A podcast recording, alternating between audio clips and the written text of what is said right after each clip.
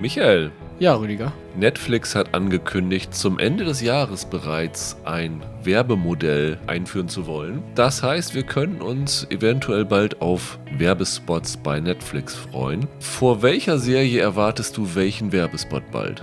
Irgendwie, ich komme mit Werbung nicht in Berührung, das heißt, mit einem spezifischen Spot kann ich dir nicht dienen. Aber Werbung für Online-Banking, direkt vor Haus des Geldes, wäre doch sehr passendes Advertisement, oder? stimmt. Nicht das Geld in den Tresor legen lassen, sondern lieber vorsichtig damit sein, sonst ist es weg. Ich gucke ja öfter nachmittags, gerade im Homeoffice, lasse ich nebenbei bei Pro7 Sitcoms laufen. Oh, ja. Brooklyn Nine-Nine, How I Met Your Mother und Big Bang Theory und was da alles läuft. Und in der letzten Zeit ist mir da eine extrem aggressive Werbung aufgefallen, die ich fürs Nachmittagsprogramm etwas deplatziert finde. Das Produkt heißt Go Spring und es geht um Erektionswerbung als Sextoy oder sowas. Okay. Und ich würde wirklich darauf wetten, wenn sie das im Nachmittagsprogramm schon platzieren, dass das ein Spot ist, der garantiert vor Sex Education oder sowas Ja. auftauchen würde. Also da würde ich fast meine Hand für ins Feuer legen, dass da sowas gebracht wird. Aber ich werde es nicht sehen, weil ich kann mich eigentlich nicht dran gewöhnen, auch wenn es vergünstigt ist, ein Abo abzuschließen, wenn da Werbung dabei ist, weil das äh, widerstrebt eigentlich meinem Verständnis von Streaming so ein bisschen. Ja, voll. Es gibt sowas ja schon bei Musikdiensten, Spotify oder Ja. so hat sowas ja. Und da zahle ich dann tatsächlich immer lieber mehr und habe das ohne Werbung, sonst ist das irgendwie. Da kann ich auch wieder Fernsehen gucken. Genau, so sieht's aus.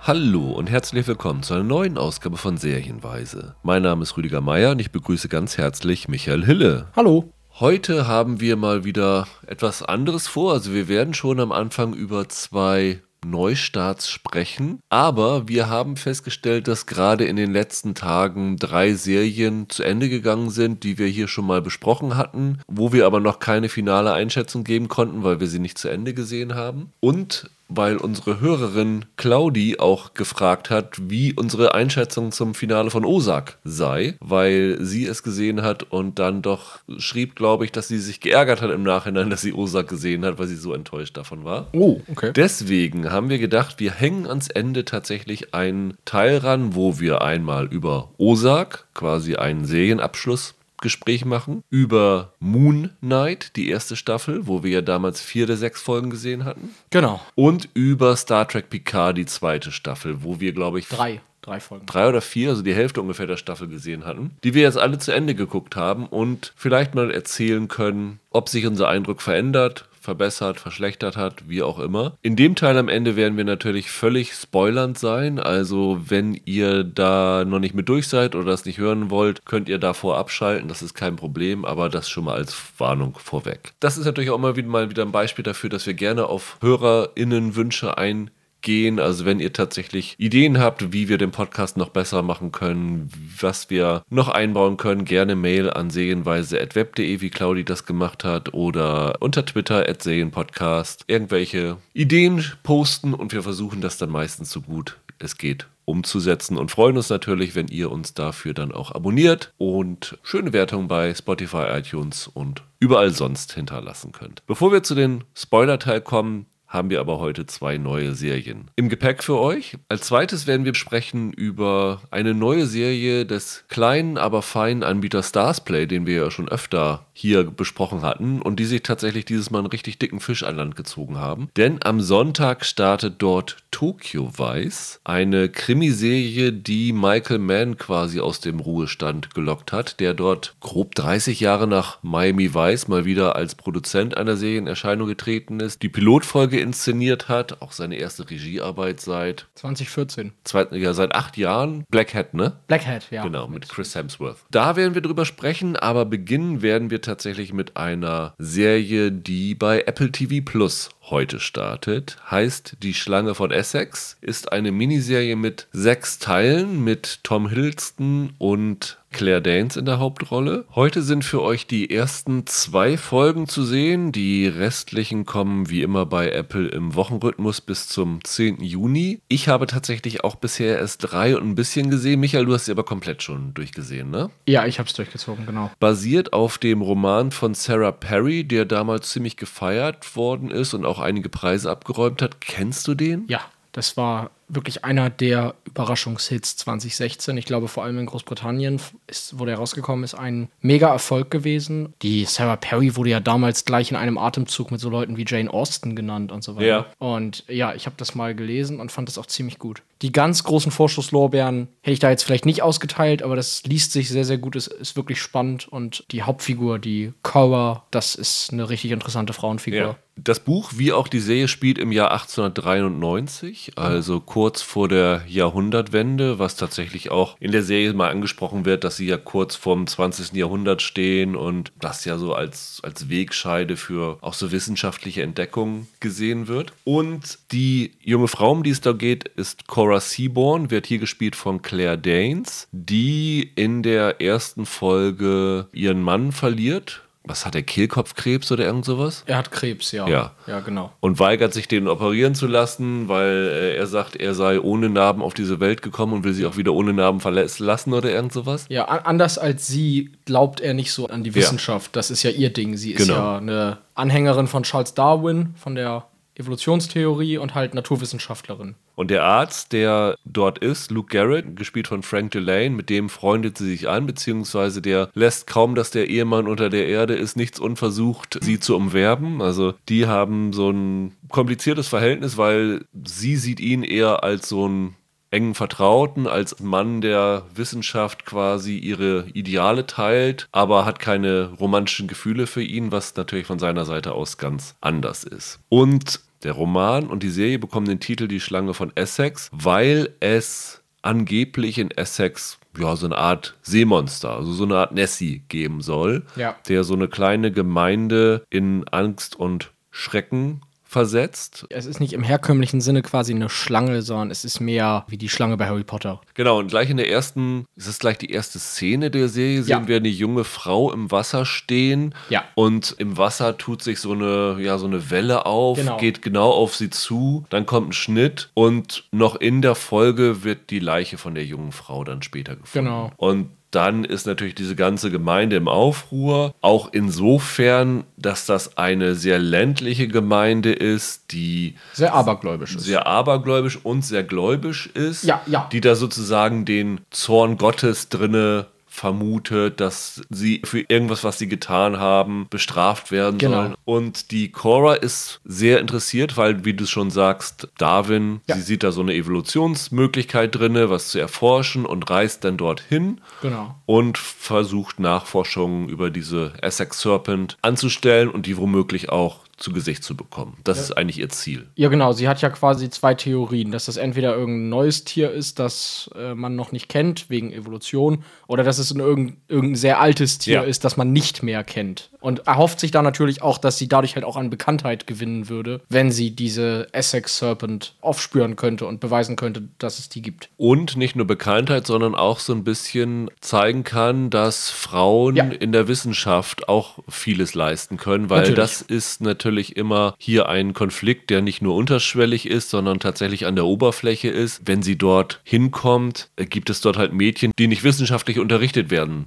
dürfen. Das versucht sie dann auch zu ändern. Also diese Schlange von Essex ist mehr so ein Symbol für den Kampf zwischen Tradition, Moderne, zwischen Wissenschaft und Glauben und sowas alles. Ja. Das dann auch durch zwei Personen abgebildet wird, nämlich die Cora trifft dort auf Will Ransom, gespielt von Tom Hiddleston. Das ist der Pfarrer der Gemeinde, Ja. der aber dafür tatsächlich noch erstaunlich aufgeschlossen eigentlich ist. Also der verwehrt sich nicht komplett ihren Ideen, anders als zum Beispiel der Leiter der Schule dort, der auch von der Kirche, glaube ich, gestellt ist. Er trägt zumindest diesen, wie nennt man es bei den Pastoren, diesen weißen Kragen, der da vorne rauskommt. Und als dann die Cora einmal in die Schule kommt und den Kindern dort was von Wissenschaft erzählen will, da steht er daneben und sagt dann, ja, äh, aber das hat alles Gott erschaffen und sowas alles. Also der wehrt sich da komplett gegen diese wissenschaftliche Richtung. Und ja, und dann läuft über diese sechs Folgen zum einen diese Suche nach diesem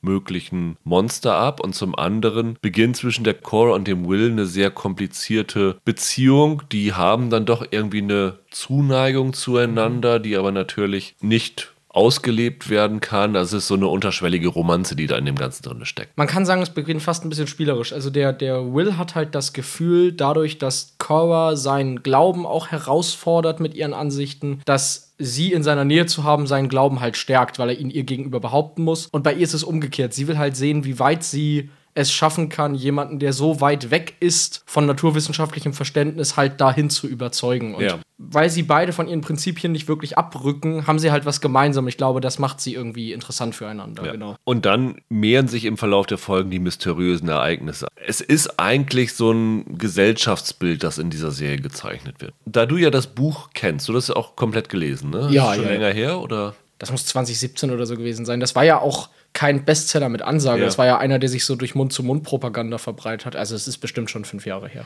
Ist die Serie der Buchvorlage sehr treu oder dichtet sie viel hinzu? Nee, im Gegenteil. Ich würde eigentlich sagen, dass die Logik der einzelnen Episoden relativ streng nach dem Ablauf des Buches gestaltet ist und dass sie höchstens hier und da mal was rauskürzen oder eins, zwei Sachen inhaltlich umstellen, damit es innerhalb einer Folge geschlossener wirkt. Aber das ist eine sehr werkgetreue Adaption. Was, ah, wie soll ich sagen, was es für mich jetzt am Anfang auch ein bisschen dröge gemacht hat, weil die Folgen ja doch relativ lang sind und ich, wenn du die Geschichte halt schon kennst, irgendwann in Folge zwei oder drei denkst du dir, ja gut, ich weiß ja, wie das endet, ne? Also, das hat es jetzt für mich als Buchleser ein bisschen, bisschen anstrengend zwischendurch gemacht. Andersrum ist es natürlich schön, dass, wenn man schon ein Buch verfilmt, dass man dann auch versucht, dem gerecht zu werden. Und inhaltlich tun die das, ja.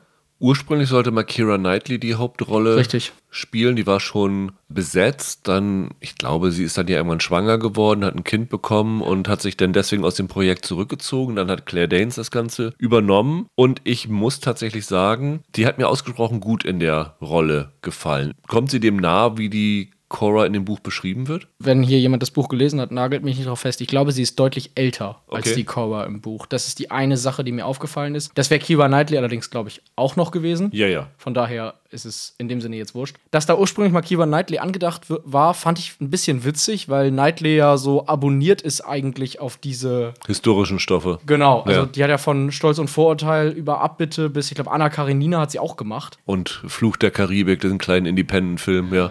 Oder Colette vor ein paar Jahren. Also die ist ja wirklich genau abonniert auf diese Rollen. Und Claire Danes eher nicht so, würde ich sagen. Aber mir hat die hier auch sehr gut gefallen. Ich finde, das ist auch eine schöne andere Seite von ihr, Ja. wenn man sie acht Jahre in Homeland gesehen hat. Da hat sie ja so eine sehr ernste, verbissene und die hatte ja auch irgendwie eine, ich glaub, manisch-depressiv, glaube ich, ne? ja, oder eine bipolare Störung Ja, hatte die Rolle sowas, doch, ja. ne? Die, da hat sie komplett anderen Menschen gespielt und ich finde, wenn man da den Vergleich hat, ist sie, ist sie, zeigt sie hier, wie wandlungsfähig sie ist. Das hat mir gut gefallen. Wir beide sind ja nicht die großen Fans von Tom Hiddleston, ne? Kann man ja nicht so sagen. Nein. Obwohl ich ja Loki tatsächlich überraschend gut fand, da hatte ich ja nicht mit gerechnet, das war ja nicht, zwar nicht so deins, aber ich fand die ja gar nicht so schlecht. Und ich muss tatsächlich sagen, auch hier werde ich ein bisschen wärmer mit ihm, weil ich fand ihn sehr gut besetzt in dieser Rolle, weil er sehr zurückhaltend spielt. Also er drängt sich nicht so in den Vordergrund. Man könnte jetzt denken, ja, er ist, jetzt kommt hier der große Marvel-Star oder so. Das ist eine sehr, sehr schöne Rolle für ihn, fand ich. Ja, aber ich finde, die Chemie mit Danes hapert so ein bisschen an einigen Stellen. Die funktionieren schon irgendwie, aber so richtig der große Funke ist bei mir leider nicht übergesprungen. Es kann auch sein, dass es jetzt weder an Hiddleston noch an Danes liegt, sondern dass das an der Serie an sich liegt, Ja. dass die Stimmung nicht passt oder so. Ich weiß es nicht. Also klar, die Beziehung bricht jetzt auch nie aus. Das wird ja nie wirklich Stolz und Vorurteil. Aber diese doch unterschwellig sehr tiefe Zuneigung, die die irgendwann zueinander haben, das habe ich bei denen nie richtig gesehen. Das kam mir mehr behauptet vor im Skript. Ja, ich habe ja nun, wie gesagt, noch nicht alles gesehen, die ersten drei Folgen. Und da macht es so ein bisschen den Eindruck, dass die beiden sich ja tatsächlich erst so kennenlernen. Also von daher kann ich noch nicht genau sagen, wie das dann im Laufe der Serie wird. Aber am Anfang wirkte mir das tatsächlich noch sehr bewusst, dass es so aufgebaut ist. Und ich fand die beiden eigentlich zusammen ganz gut. Also hat mich immer gefreut, wenn die beiden zusammen zu sehen waren. Wobei ich tatsächlich sagen muss, die Chemie zwischen der Cora und dem Luke,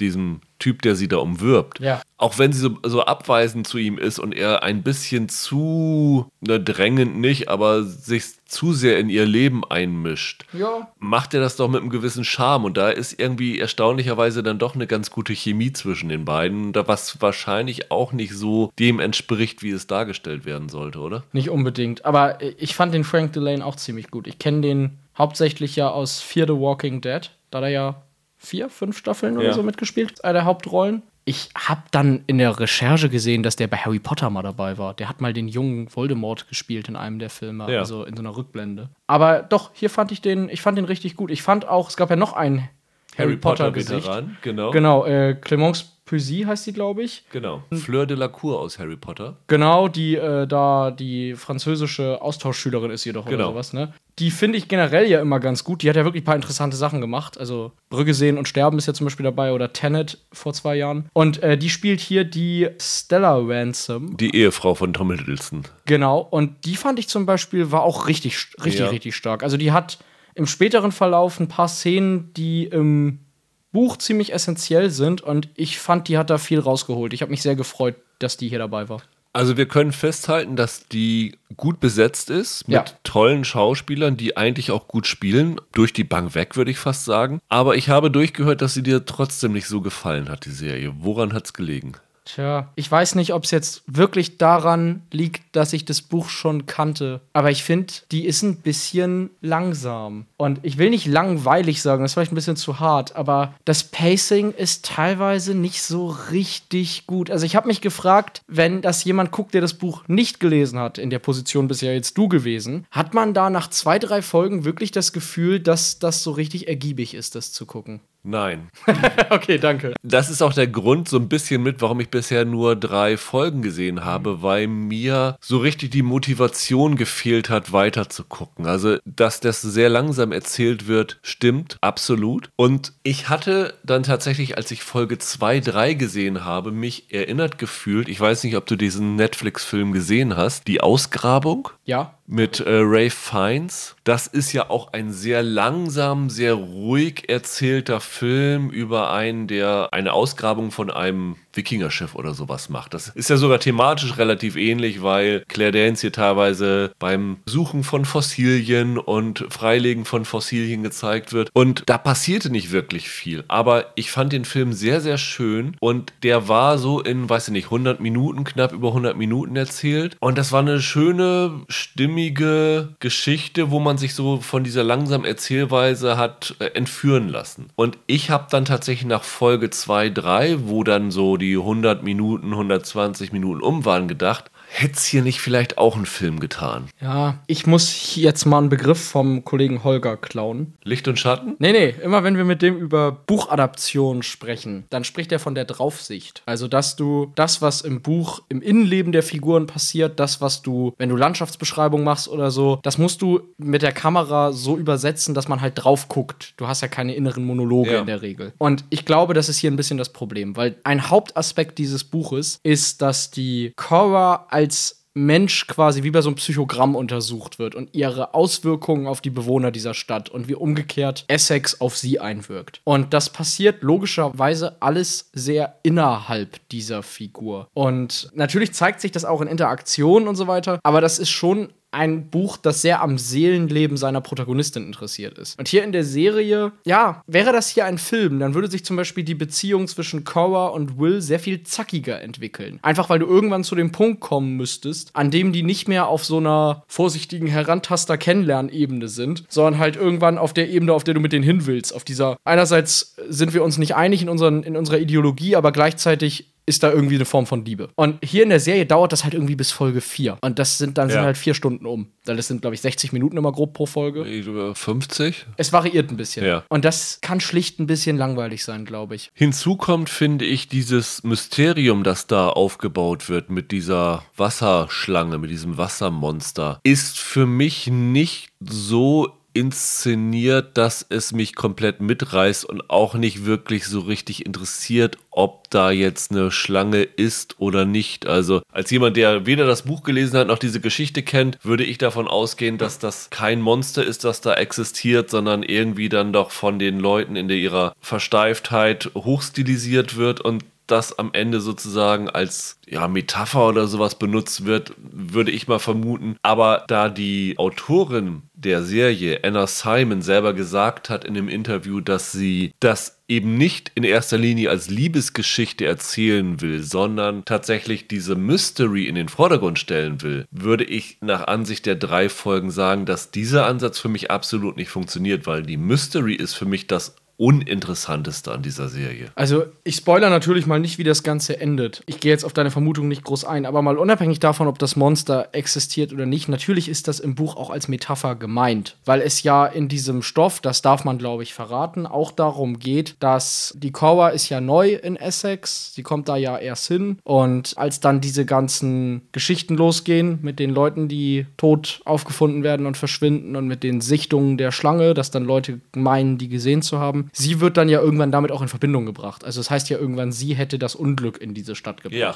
Und am Ende ist diese Schlange tatsächlich ja dann so eine Art Metapher für vielleicht nicht nur für Aberglauben, sondern auch ein Stück weit für so eine Form von Xenophobie, die Angst vorm anderen. Ne? Die Cora als Naturwissenschaftlerin passt überhaupt nicht in diese Stadt. Sie bedroht gewissermaßen auch die Lebensweise dieser Menschen durch ihre Ansichten und ihre Überzeugung. Und dafür steht die Schlange. Und es stimmt, die Serie versucht diesen Mystery-Aspekt in den späteren Folgen mehr auszubauen. Und es geht ein bisschen nach hinten los, weil es gar keinen Bezug zu allem anderen hat, was da passiert. Im Buch kann man halt sagen, dadurch, dass alles, was mit der Schlange zusammenhängt, direkt auf das Thema, auf das Oberthema einwirkt, wie Korra in der Stadt die Dinge verändert und wie die Dinge in der Stadt Korra verändern. So findet das in der Serie halt nicht statt. Da hast du halt einerseits Leute, die irgendwie über diese Schlange debattieren und andererseits hast du die halbe Romanze da zwischen Claire Danes und Tom Hiddleston, die aber relativ losgelöst vom Mystery-Plot steht. Und das ist ein großes Problem bei dieser Adaption. Also da wird ein Element A sehr viel stärker gewichtet, als es in der Geschichte eigentlich angelegt ist und B dann auch nicht mehr vernünftig mit dem verzahnt, was da eigentlich im Stoff drin ist. Das stimmt schon, das hat die Anna Simon leider nicht so richtig ja.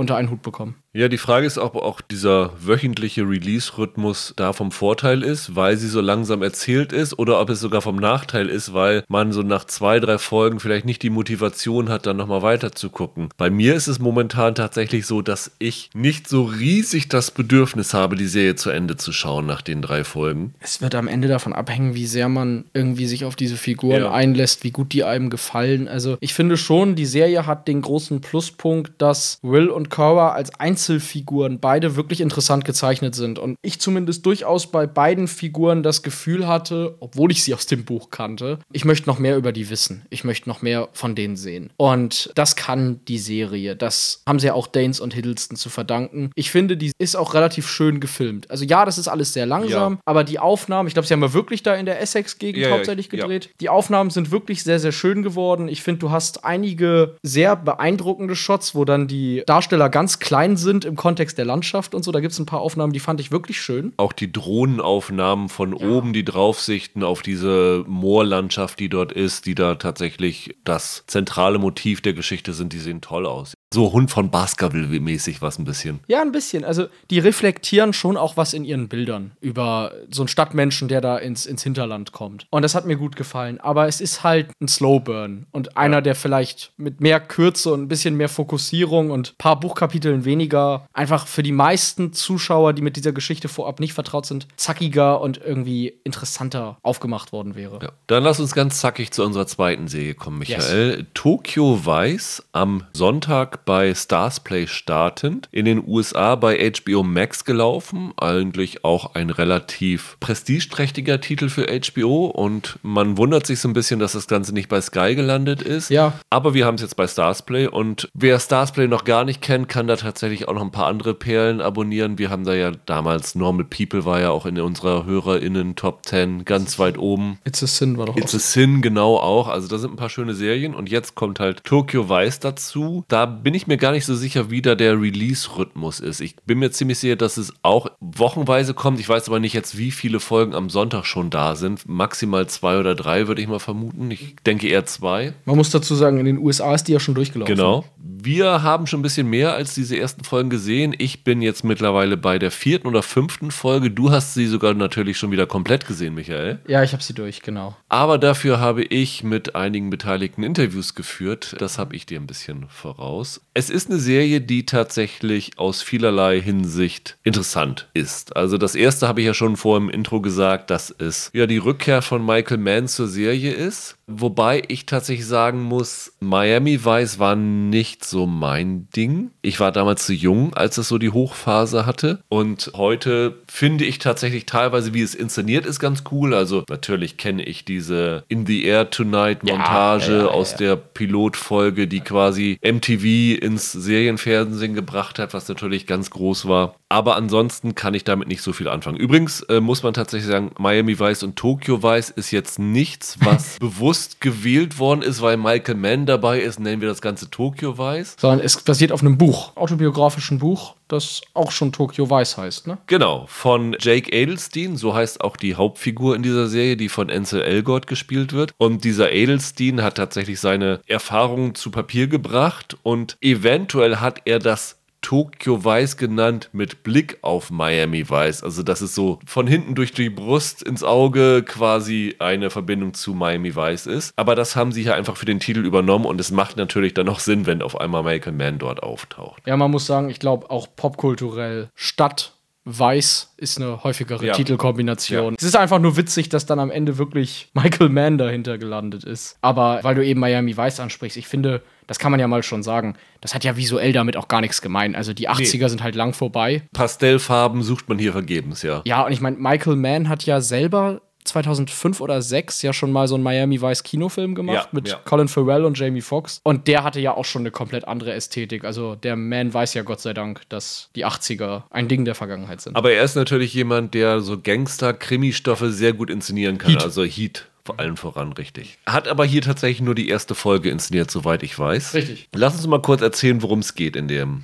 Tokyo Weiß-Stoff. Also, wir haben ja schon gesagt, es ist eine autobiografische Geschichte von dem Jake Adelstein, der tatsächlich damals als erster westlicher Journalist bei einer großen Tokioter Tageszeitung angeheuert worden ist. Ich glaube, Yomiuri Shinbun hieß sie. Und dort, wie die Serie das hier auch zeigt, Polizeiberichte in erster Linie geschrieben hat. Und im Zuge seiner Arbeit dort, ich glaube, das Buch umfasst ein Vierteljahrhundert, also 25 Jahre war er da, glaube ich, ist er natürlich auch in Berührung mit der Yakuza gekommen und ist dann tatsächlich auch so halbwegs auf der Abschussliste der Yakuza gelandet. Und diese Erfahrung hat er dann in diesem Buch Tokyo Vice niedergeschrieben. Also es ist zum einen eine, ja, so ein bisschen Fish out of water Geschichte, zum anderen ist es aber halt so eine klassische Yakuza-Gangster-Geschichte und zum dritten ist es aber auch noch so eine Investigativ-Journalismus-Geschichte. Das Interessante ist, dass der Showrunner dieser Serie, JT Rogers, der ist vorher so mit Theaterstücken in erster Linie aufgefallen. Der hat eine Verbindung zu diesem Stoff. Der ist nämlich mit dem Jake Adelstein aufs College gegangen. Und ich habe ihn tatsächlich gesprochen und gefragt, wie er dann zu dem Stoff gekommen ist und hatte mich vorher da tatsächlich noch keine Interviews drüber gelesen und fand das ganz interessant. Ich glaube, mittlerweile steht es wahrscheinlich überall. Aber er hat dann irgendwann einen äh, Anruf von dem echten Jake Adelstein bekommen und hat, der hat ihn gefragt, sag mal, hast du zufällig in letzter Zeit mal komische SMS auf Japanisch bekommen? Und dann sagte er, ja, habe ich. Und er meinte nur, ja, einer von der Yakuza hat mein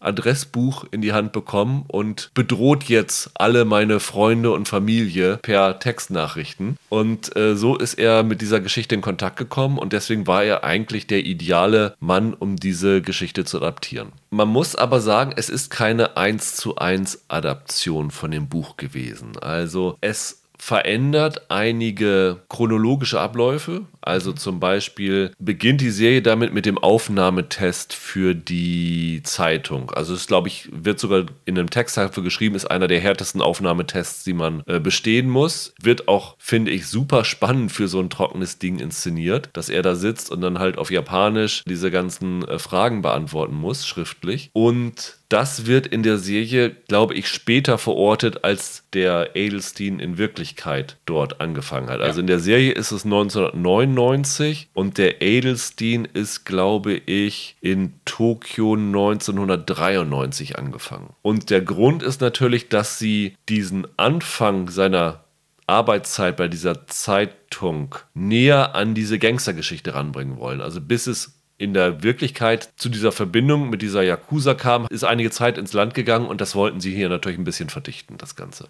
Und ich finde das aber auch überhaupt nicht schlimm. Ich finde das aus dramaturgischen Gründen ziemlich gut, wie sie das so gemacht haben. Ich bin mir auch nicht sicher, du hast jetzt so die ganze Staffel gesehen. Hast du mal irgendwie nachrecherchiert, wo die Staffel endet und wo das Buch endet? Ob sie das gesamte Buch abdeckt? Haben sie nicht. Allein schon deshalb, weil die Staffel auf einem halben Cliffhanger endet. Okay. Da ist noch viel zu erzählen dann. Ich kenne das Buch zwar nicht, aber da werden noch große Kapitel offen sein. Der Rogers hat auch gesagt, dass sie Ideen haben für mehrere Staffeln. Der Jake Ailstein schreibt übrigens auch gerade ein Fortsetzungsbuch seiner Geschichte. Also von daher dürfte es da noch Stoff ohne Ende geben. Das Einzige, was für die Serie ein Problem werden könnte, und das muss man hier an dieser Stelle auch ansprechen, es gibt ja die Vorwürfe gegen den Ansel Elgort, die ihm vorwirft, dass er sexuell übergriffig gewesen sein soll, was ja im Zuge der West Side Story PR-Kampagne rauskam, weswegen sich seine West Side Story Co-Stars dann auch von ihm distanziert hatten. Dann ist natürlich die Frage, also als jetzt Tokyo Vice in Vorbereitung war und gedreht worden ist, war das alles noch unbekannt. Jetzt, wo diese Geschichten an der Öffentlichkeit sind, ist natürlich die Frage, ob sie eine zweite Staffel in Auftrag geben wollen mit ihm. Die Frage wird ja schlicht sein, was da im Zuge, da wird, wenn es da irgendwie, äh, wenn es da irgendwie Nachgeforschung gibt, was da noch rauskommt. Ne? Also inwiefern, das ist ja bei so Behauptungen immer die Sache, ne? inwiefern das dann bestätigt wird. Ja gut, aber heutzutage ist es natürlich auch die Frage, ob ein Anbieter wie HBO sich diesem Sturm entgegenstemmen will. Ne? Also das, Das ist, das ist so ein bisschen das Ding, was im Hintergrund ist. Ich muss auch sagen, in West Side Story war Ansel Elgort für mich der größte Schwachpunkt. Ich fand ihn total enttäuschend da. Hier hat er mir schauspielerisch zumindest ein bisschen besser gefallen, aber in Tokyo Vice ist er für mich auch derjenige,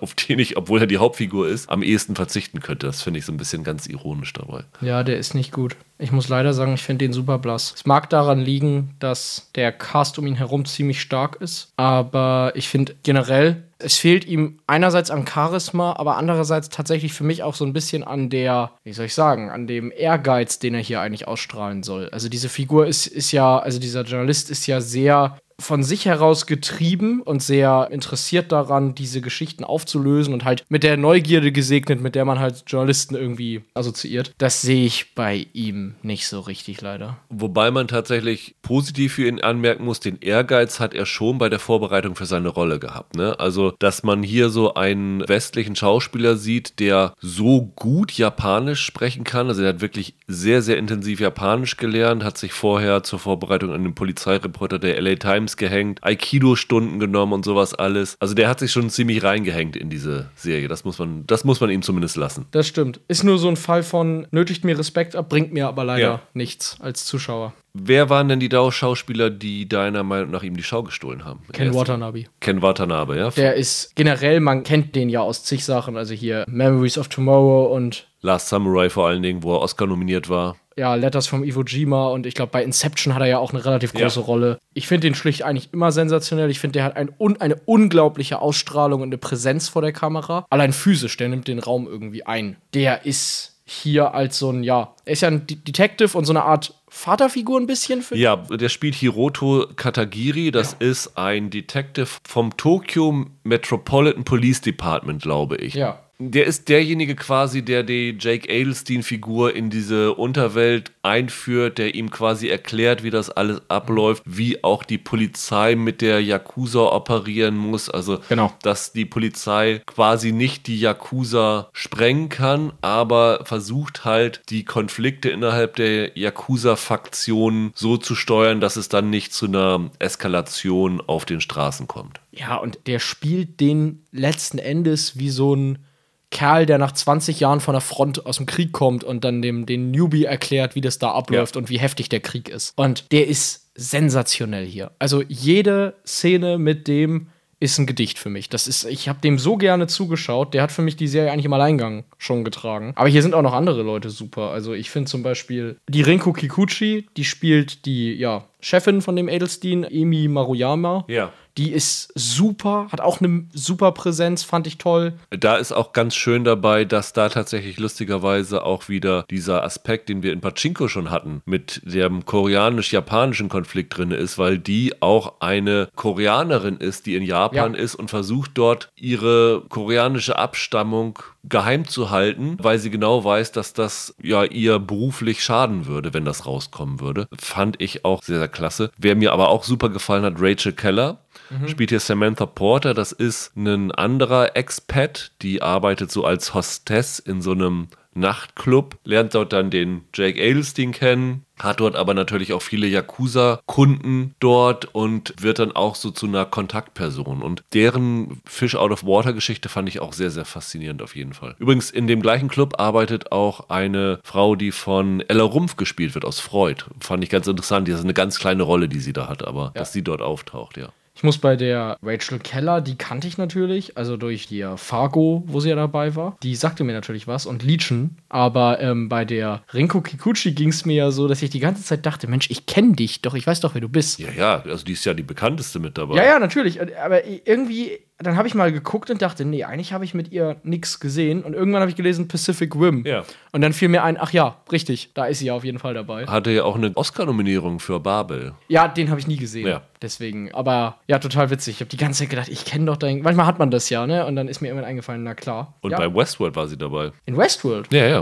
Da hat sie Arkane gespielt. Das habe ich gar nicht mehr im Kopf. Ja. Also die ist nicht, nicht ganz unbekannt. Also ein toller Cast, also gerade die, ich nenne sie jetzt mal die einheimischen Darsteller, weil ja, das muss man ja sehr auch noch drüber gleich sprechen, komplett in Tokio fast gedreht worden ist. Was sie dort als japanische Schauspieler gecastet haben, ist unglaublich. Also jede einzelne Yakuza-Rolle, die können wir hier gar nicht alle aufführen, ist exzellent. Also auch der Boss dieser einen Yakuza-Gang, ich glaube in Folge 3, der Jake Adelstein, der wird quasi zu dem Boss hinkommandiert. Der hat auch so eine totale, ich nenne es mal, Raucherstimme. Äh, fand ich total faszinierend. Also da sind so tolle Schauspieler, die sie da in, in Japan gewonnen haben, fand ich fantastisch, ja. Ja, absolut. Aber neben den Schauspielern ist auch der Look der Serie unglaublich. Also Tokio ist natürlich eine Stadt, die sich immer gut auf dem Bildschirm macht. Mit ihren ganz vielen Neonleuchten überall. Also sehr, sehr viel in dieser Serie spielt auch nachts statt. Also wir sind meistens tagsüber fast in der Redaktion von der Zeitung, aber die eigentliche Handlung findet meistens nachts statt und das sieht unglaublich gut aus und das liegt nicht nur an Michael Mann. Ich würde fast sagen, dass die erste Folge, die Mann inszeniert hat, überhaupt nicht raussticht oder irgendwas. Die sind alle auf dem gleichen Level inszeniert. Also da ist Michael Mann wirklich einer unter vielen, fand ich. Ja, Mann hat sich sehr zurückgehalten. Und wie du sagst, das Interessante an dem Look ist der Kontrast zwischen dieser grauen Welt in der Zeitung da bei ja. der Redaktion und diesen bunten Neonaufnahmen. Ja von dem Nachtleben da und diesen Spielhallen, in denen sie sich da befinden. Das macht ordentlich was her. Man muss auch sagen, der JT Rogers hat erzählt, seiner Meinung nach war vorher der Rekord für eine westliche Produktion in Japan 60 Drehtage. Also länger hätte noch keiner dort gedreht. Und die haben acht Monate lang in Tokio gedreht. Also es ist im Grunde genommen eine komplett in Japan entstandene Serie. Und das sieht man dieser Serie auch an. Also da ist wenig im Studio gedreht worden. Die haben sich extrem viele Locations gesichert. Und das, obwohl Ken Watanabe sagt, es gibt keine Stadt auf der Welt, in der es schwieriger ist, Drehgenehmigungen zu bekommen als in Tokio. Rogers hat gesagt, wenn er das vorher gewusst hätte, hätte er nicht so viele Locations und Außendrehs reingeschrieben. Aber dadurch, dass sie aufgrund von Corona auch Drehverzögerungen hatten, ist ihnen das auch zum Vorteil geworden, weil sie halt mehr Chancen hatten, sich Locations zu sichern und wahrscheinlich auch während Corona es vielleicht einfacher war, an Orten zu drehen, wo man sonst nicht hätte drehen können. Er meinte auch, sie hätten an Locations gedreht, die hätte man selbst im japanischen Fernsehen noch nicht gesehen. Also die haben Ecken in Tokio gefilmt, die es so noch nicht in zumindest fiktionalen Stoffen zu sehen gab. Und das finde ich wirklich bemerkenswert. Also die Serie sieht unfassbar gut aus und ich finde das als jemand, der noch nie in Tokio war, total spannend spannend, das zu sehen. Also allein das machte für mich schon mal einen Riesenteil des Reizes der Serie aus. Ich höre dir an, du bist ziemlich begeistert. Ich bin sehr, sehr begeistert, ja. Also ich muss tatsächlich sagen, ich habe die Serie mit großer Freude gesehen. Ich freue mich auch darauf, dass ich anders als du noch ein paar Folgen übrig habe, die ich gucken kann. Ich fand die zentrale Geschichte sehr, sehr spannend, weil es geht da ja darum, warum die beiden zusammenarbeiten, ist ja der Jake Adelstein wird am Anfang dort ja tatsächlich sehr aussätzlich behandelt. Also die betiteln ihn als Gaijin, was glaube ich japanisch für Ausländer ist, was tatsächlich sehr despektierlich auch genannt wird. Und er bekommt auch am Anfang überhaupt keine Artikel in die Zeitung, weil er dort mit einer westlichen Attitüde rangeht. Er versucht da auch investigativ ranzugehen, mehr Sachen rauszufinden und die werden ihm generell aus den Artikeln rausgestrichen, weil es heißt dann, wir schreiben, was, im, was die Polizei uns sagt und nicht mehr. Wir fügen da nichts hinzu. Also es geht im Grunde genommen darum, in der Zeitung Polizeiberichte eins zu eins zu veröffentlichen und nicht mit irgendwie Fleisch anzufüttern. Und dann kommt er aber einer Reihe von Todesfällen auf die Spur, einer Reihe von Selbstmorden, die scheinbar miteinander zu tun haben und hinter denen irgendwie die Yakuza stecken muss. Also er findet relativ schnell eine Verbindung zu einer Firma, bei der all die Opfer Schulden hatten, beziehungsweise Kredite aufgenommen hatten. Die wurden bedroht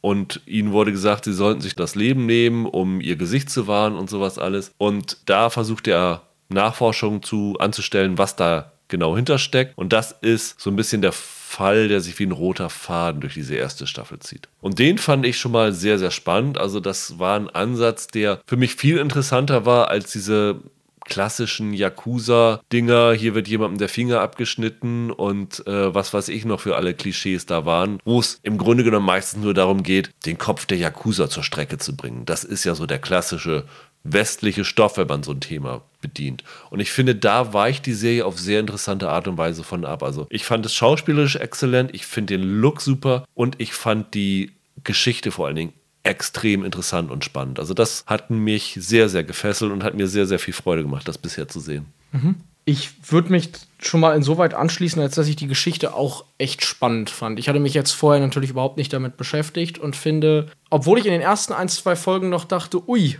da ist aber schon Klischee Japan irgendwie drin. Äh, wird das nach hinten, finde ich, ein bisschen differenzierter. Also ich hatte am Anfang mich doch an dieser Hauptfigur einfach sehr gestoßen, der da in Japan ankommt und gefühlt mehr über das Land weiß als einige der Japaner, mit denen er da spricht. Das hatte für mich so eine etwas sehr typische Note. Ich habe da gleich, auch weil Ken Watanabe ja dabei ist, gedacht, wir brauchen nicht noch einen Last Samurai mit dem Weißen, der es in Japan richtet, wenn du weißt, was ich meine. Ja gut, aber ich finde ja, er ist ja sehr blauäugig, was den Kontakt zum echten Japan angeht, aber dass er sehr viel über Japan weiß und sich angeeignet hat, das fand ich eigentlich ziemlich logisch, weil nur wenn er so Unmengen gelernt hat, kann er überhaupt diesen Aufnahmetest bestehen. Also das ist ja auch was Besonderes, dass das vor ihm noch keiner geschafft hat, das zu bestehen. Von daher fand ich das für diese Figur einfach nur glaubhaft. Wenn der da irgendwie ankommen würde und sich mit Japan überhaupt nicht auskennt, kein Japanisch spricht, sich da hinsetzt und dann, hey, du bist der Klassenbeste, wir nehmen dich jetzt hier in den Job auf, hätte ich das total lächerlich gefunden. Ja, das stimmt, aber ich meine noch, dass es in der ersten Folge so eine komische Montage gibt, wo wir dann sehen, wie Jake versucht, dann so viel wie möglich da irgendwie über Japan rauszufinden und wie, wie, wie schlau er ist und wie freundlich er mit denen versucht umzugehen und so. Das fand ich ein bisschen albern, ehrlich gesagt, am Anfang. Das große Problem der Serie bleibt für mich bis zur letzten letzten Folge, dass die uninteressanteste Figur im Fokus steht. Und zwar durchweg. Ich finde, der entwickelt sich zwar vielleicht ein bisschen, aber ich hätte gerne über jeden anderen mehr erfahren als über den der ist für mich bis zum Ende eigentlich eine Figur geblieben, die sozusagen mit mir zusammen am Anfang in Japan eintaucht, aber die ich irgendwann gerne einfach hinter mir gelassen hätte. Und ich wäre dann gerne mehr, noch mehr eingetaucht, als immer bei dem zu bleiben. Und das ist ein Eindruck, den die Serie für mich leider nie ganz losgeworden ist. Dass ich immer dachte, Mensch, ist es mir zu viel Ansel Elgort. Zeigt mir irgendwie mehr Watanabe, mehr von der Kikuchi und so weiter. Das hat sich nie geändert, leider. Na gut, das ist natürlich das Problem, das kannst du nicht ändern. Du musst den Fokus auf ihn legen, wenn das die Geschichte von diesem Journalisten ist. Ne? Also das ja. ist ja der, der Haupt-Selling-Point dieser Geschichte. Und ich fand insofern die Besetzung von Elgort ganz interessant, rein physisch, dass der Typ ist der 1,90 so grob oder so? Und in jeder Szene, in der er ist, ragt er hinaus, weil die Japaner ja alle ein bisschen kleiner sind und er steht da halt über, oben rüber und er ist halt wirklich wie ein Außenseiter in dieser ganzen mhm. Szenerie. Das ist zum einen ein Vorteil, weil er, finde ich, optisch gleich hinaussticht. Zum anderen wirkt er aber relativ ungelenk in dem Ganzen, auch durch seine Physis und äh, seine ganze Art und Weise. Aber er ist halt auch jemand, der nicht in dieses Land reingehört. Man kann es so oder so interpretieren. Man kann sagen, es ist so gewollt, dass er raussticht. Man kann aber auch sagen, dass er so rausfällt aus dem Ganzen, ist negativ für die Serie zu auszulegen. Ja, wie gesagt, es gibt einen Handlungsstrang in der Serie. Ich will nicht groß über den reden, aber da nehmen wir den Blickwinkel eines jungen Yakuza ein. Das zieht sich durch ein paar Folgen. Das ist so wohl nicht im Buch, wenn ich das richtig recherchiert habe. Mhm. Das fand ich viel interessanter. Also für mich bleibt diese Figur Edelstein leider ziemlich nichtssagend. Und ich weiß nicht, ob es daran liegt, dass ich Ansel Elgort so ausdruckslos finde oder auch ob es daran liegt, dass die, wie soll ich sagen, dass die, dass die Figur selber eigentlich nie an einen Punkt kommt, an dem ich denke, jetzt ist sie für mich interessant genug. Ich kenne den echten Edelstein nicht, vielleicht ist der ein interessanterer Kerl, aber sein Serienäquivalent ist, ja, ich weiß nicht. Aber meinst du nicht, dass die Serie ihn nicht eher so als Verbindungsfigur nutzt, der die einzelnen Handlungsstränge zusammenfügt. Also zum einen, es gibt ja gerade zu Beginn Handlungsbögen, die vermeintlich autark sind. Also mit diesen ganzen Hostessen in dem Nachtclub, mit den Polizisten, mit den Journalisten, also auch mit seiner Chefin, mit den ganzen Yakuza-Leuten. Das sind ja alles für sich Geschichten, die erstmal unabhängig voneinander laufen, die dann aber nur zusammengefügt werden, weil diese Edelstein-Figur halt mit all denen ja. Verbindung hat. Und Natürlich ist er dann, was die Zeit angeht, mehr im Fokus dieser Serie, weil er halt die Verbindungsfigur zu allen Plots ist. Aber letztendlich finde ich auch in diesen einzelnen Szenen stehen die anderen Figuren mehr im Vordergrund. Also wenn er sich mit diesem Yakuza-Boss trifft, ist der Yakuza-Boss im Vordergrund. Wenn, Watan, wenn er sich mit Watanabe trifft, ist Watanabe im Vordergrund. Das kann natürlich daran liegen, dass der Elgort so blass ist, dass die anderen ihm sofort die Show stehlen. Es kann aber auch gewollt sein. Ja, wie gesagt, das kann man natürlich schon so sehen. Am Ende ist er ja eine Figur, deren Antrieb so ein bisschen die Geschichte bestimmt. Und da hätte ich mir mehr auch nicht nur von Elgort, sondern halt auch vom Drehbuch mehr Futter für diese Figur gewünscht. Der blieb für mich leider immer ein bisschen blass. Also man kann sagen, wenn es eine zweite Staffel gibt, hätten wir alle kein Problem damit, wenn Ansel Elgort ausgetauscht wird. Oder äh, tatsächlich irgendwie Tokyo Vice mit einem anderen Fokus als klassische Polizistengeschichte mit äh, Ken Watanabe als Hauptfigur inszeniert wird. Aber eine zweite Staffel wäre schon cool, oder? Ich fände es schon interessant, ja. Ich habe dann jetzt ja versucht, mal ein bisschen was über dieses Buch rauszufinden. Und fand es fast schade, als ich dann so viel über das Buch gelesen hatte, dass die Serie jetzt so ein Crime-Drama ist, weil, weil das Buch ja offenbar viel detaillierter auch auf, auf die Kultur selber eingeht. Und wie gesagt, für mich ist es an einigen Stellen ein bisschen Krimiserie mit ziemlich vielen Japano-Klischees. Das, also, das ist mir das ist schon irgendwie ein Eindruck, den ich hatte. Andersrum sind da auch viele Sachen drin, die ich richtig cool fand. Zum Beispiel, wie viel Japanisch hier gesprochen wird. Ja. Also, es sind vielleicht, keine Ahnung, 70 Prozent aller Dialoge, die auf Japanisch sind. Ich hatte jetzt kurz das Gefühl, in der Folge 4, die ich dann gesehen habe, war auf einmal sehr, sehr viel Englisch mit allen Beteiligten. Da hatte ich so ein bisschen mhm. die Sorge, dass sie sozusagen mit Japanisch anfangen und dann auf einmal reden alle Englisch, aber das ist dann nicht so in den weiteren Folgen, oder?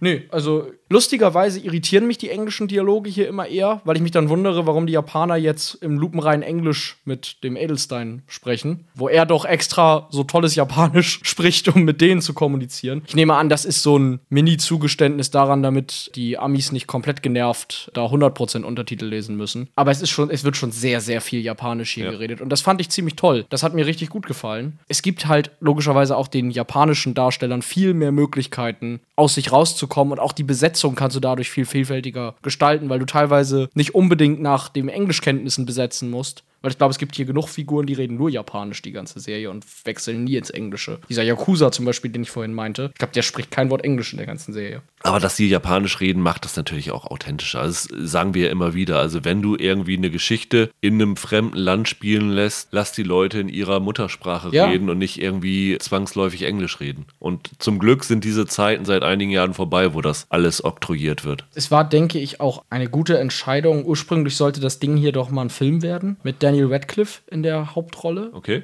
Das war irgendwann mal, ich weiß nicht, 2013 oder 14 war das mal geplant. Ich denke, es war die richtige Entscheidung, das hier als Serie zu machen. Hauptsächlich einfach, weil du viel mehr Zeit hast, auf diese kulturellen Aspekte einzugehen. Also ein sehr großes oder eigentlich das Hauptthema in dieser Serie ist zum Beispiel das japanische Verständnis von Ehre. Also von Ehrgefühl und von dem, was sozusagen deine Aufgabe ist. einige dieser Yakuza-Leute werden wirklich als welche gezeigt, die nicht aus bösen Motiven Teil der verbrecherischen Organisation geworden sind, sondern mit viel Stolz und mit viel Ehre betrachten, Teil der Yakuza werden zu dürfen. Das fand ich ist zum Beispiel ein interessanter Aspekt, den ich so in westlichen Stoffen noch nicht gesehen habe.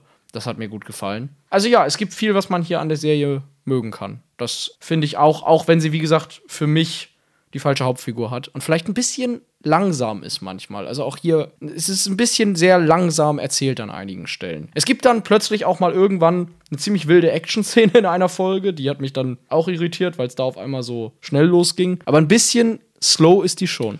Ja, aber hier fand ich es zum Beispiel sehr erfrischend, weil ich finde, dadurch, dass sie so relativ langsam erzählt ist, wirken die Bilder besser. Und Ja. ich finde, die Serie zeichnet sich halt sehr durch ihre Bilder aus, noch mehr als Schlange von Essex. Und das ist tatsächlich eine Serie, wo ich auch so diesen Slow-Burn-Faktor, jede Woche eine Folge, doch mir ganz gut vorstellen könnte. Also das ist eine Serie, wo ich wirklich den wöchentlichen Rhythmus sehr genießen werde. Ich glaube auch, dass der wöchentliche Rhythmus hier der richtige ist. Das, was ich mit Slow meine, ist hier, dass zum Beispiel in, dem, in den Kriminalfällen die Dialoge sich irgendwann anfangen, ein bisschen zu wiederholen. Also manchmal stehen die so ein bisschen auf der Stelle und drehen sich ein bisschen im Kreis. Was realistisch ist, aber nicht unbedingt super dramaturgisch. Und äh, wenn du das am Stück guckst, und ich glaube, ich habe fünf Folgen oder so am Stück gesehen, dann stört das irgendwann. Ja. Aber wenn du es wöchentlich guckst, kann das ganz anders wirken, auf jeden Fall. Dann lass uns unseren spoilerfreien Teil jetzt beenden, Michael, und gleich mal auf die drei Serien ein Fazit ziehen, die wir ja teilweise unvollständig nur gesehen hatten, teilweise noch gar nicht drüber gesprochen haben. Womit fangen wir an? Lass uns mit Osak anfangen, würde ich sagen. Also, wenn ihr diesen Spoilerteil nicht mitbekommen wollt, wir hören uns nächste Woche wieder mit neuen Besprechungen. Ansonsten bleibt gerne dran. Also, wie gesagt, wir machen jetzt noch ein Kurzfazit zu Osak, Moon Knight und Star Trek Picard. Osak haben wir nicht nur drinne, weil unsere Hörerin Claudi darum gebeten hat, sondern weil Michael mir schon nach der ersten Hälfte der Staffel gesagt hat, wir müssen dringend über Osak sprechen. Ich habe so viel dazu zu sagen über die letzte Staffel. Was hast du dazu zu sagen, Michael? Gott ist die doof. Also, äh, ich glaube, nach dieser ersten Hälfte war ich mir echt nicht sicher, ob ich mir das noch zu Ende angucke. Und ich mochte Ozark bis zu dem Zeitpunkt. Das war immer die etwas schwächere Version von Breaking Bad, die aber irgendwie trotzdem was für sich hatte. Aber ich weiß nicht, wie, um wie viele IQ-Punkte sie alle Figuren in Staffel 4 beraubt haben, aber die verhalten sich wie die letzten Deppen. Ich konnte eigentlich keine Charakterentscheidungen mehr nachvollziehen. Auch keine Entscheidung der Autoren. Ich finde, die schießen so viele Böcke in dieser letzten Staffel. Was hattest du vorhin gesagt? Hat uns unsere Hörerin geschrieben, dass sie selber keine, irgendwie dann danach sich geärgert hat, die Serie überhaupt geguckt zu haben? Sie schrieb, ich habe gestern das Finale gesehen und frage mich jetzt rückblickend immer noch, warum ich die Serie überhaupt geschaut habe. Kann ich absolut nachvollziehen. Und mal eine Figur, wir sind ja jetzt im Teil, wo wir hier wild spoilern. Die Wendy. Ja. Was ist mit dieser Figur auf einmal passiert? Warum ist die jetzt von einer auf die andere Sekunde auf einmal bereit, über alle Leichen rüberzugehen, über die sie irgendwie rübergehen kann? Wobei das war sie vorher auch schon. Ja, aber auch noch über, die, über ihre eigene Familie hinweg. Die war schon immer eine Figur, die halt hart an, an Skylar angelegt war, aus, aus Breaking Bad, die ja auch irgendwann relativ rücksichtslos und verführt wird von diesem, ja, von dieser Gier nach Macht. Aber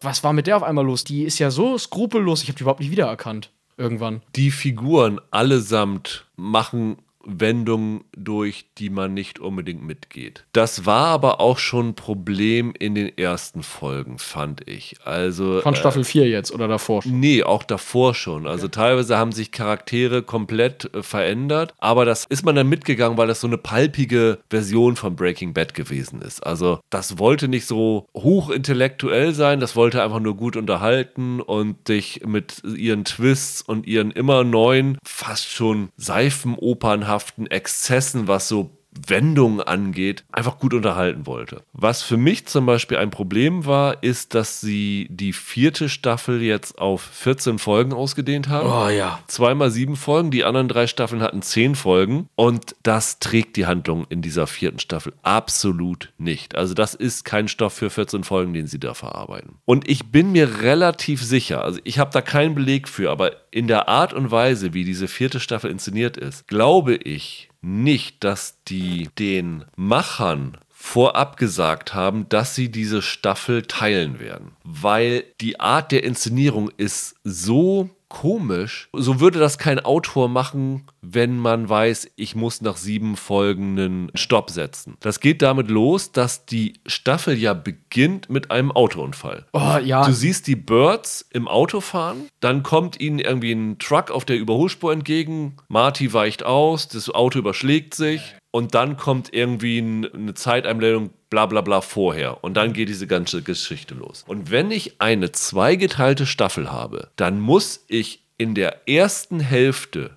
am Ende zumindest wieder auf diesen Autounfall eingehen. Dass sie das nicht gemacht haben, finde ich, ist ein Beleg dafür, dass sie das vorher nicht wussten. Denn sie gehen tatsächlich auf diesen Autounfall in der letzten Folge der Staffel erst wieder ein. Das heißt, das, was Damages zum Beispiel immer gemacht hat, mit diesem Foreshadowing-Moment, wo dann die Handlung in der Mitte der Staffel diesen Moment einholt und du dann überrascht wirst, was danach dann noch kommt und wie man darauf hingekommen ist, machen die hier überhaupt nicht. Und das Größte, weil wir hier schön spoilern können, ist ja, dass dieser Autounfall völlig belanglos ist. Es stirbt ja niemand, es verletzt Die sich kommen auch da niemand ehrlich. rausgekrochen, Ja, ja. dann äh, kommen sie nach Hause, dann steht da einer vor der Tür. Ja, wir hatten einen Autounfall, aber uns ist alles nichts passiert. Ja. Welcher Idiot schreibt denn sowas? Also zu der Tatsache, dass die Staffel mit etwas beginnt, was erst in der allerletzten Folge wieder aufgegriffen wird, das ist ja schlicht eins zu eins bei Breaking Bad so abgeschrieben. Also Breaking Bad hatte ja auch eine zweigeteilte Schlussstaffel, die fünfte damals. Ja. Und die fünfte Staffel begann in der ersten Hälfte auch mit einer Szene, wie Walter White so ein Maschinengewehr im Kofferraum seines Autos hat. Und das wurde ja auch erst dann in der allerletzten Folge der zweiten Hälfte von Staffel 5 wieder aufgegriffen. Na gut, aber das ist ein bisschen was anderes als einen Ja, ja. ultra heftigen Autounfall, wo man normalerweise nicht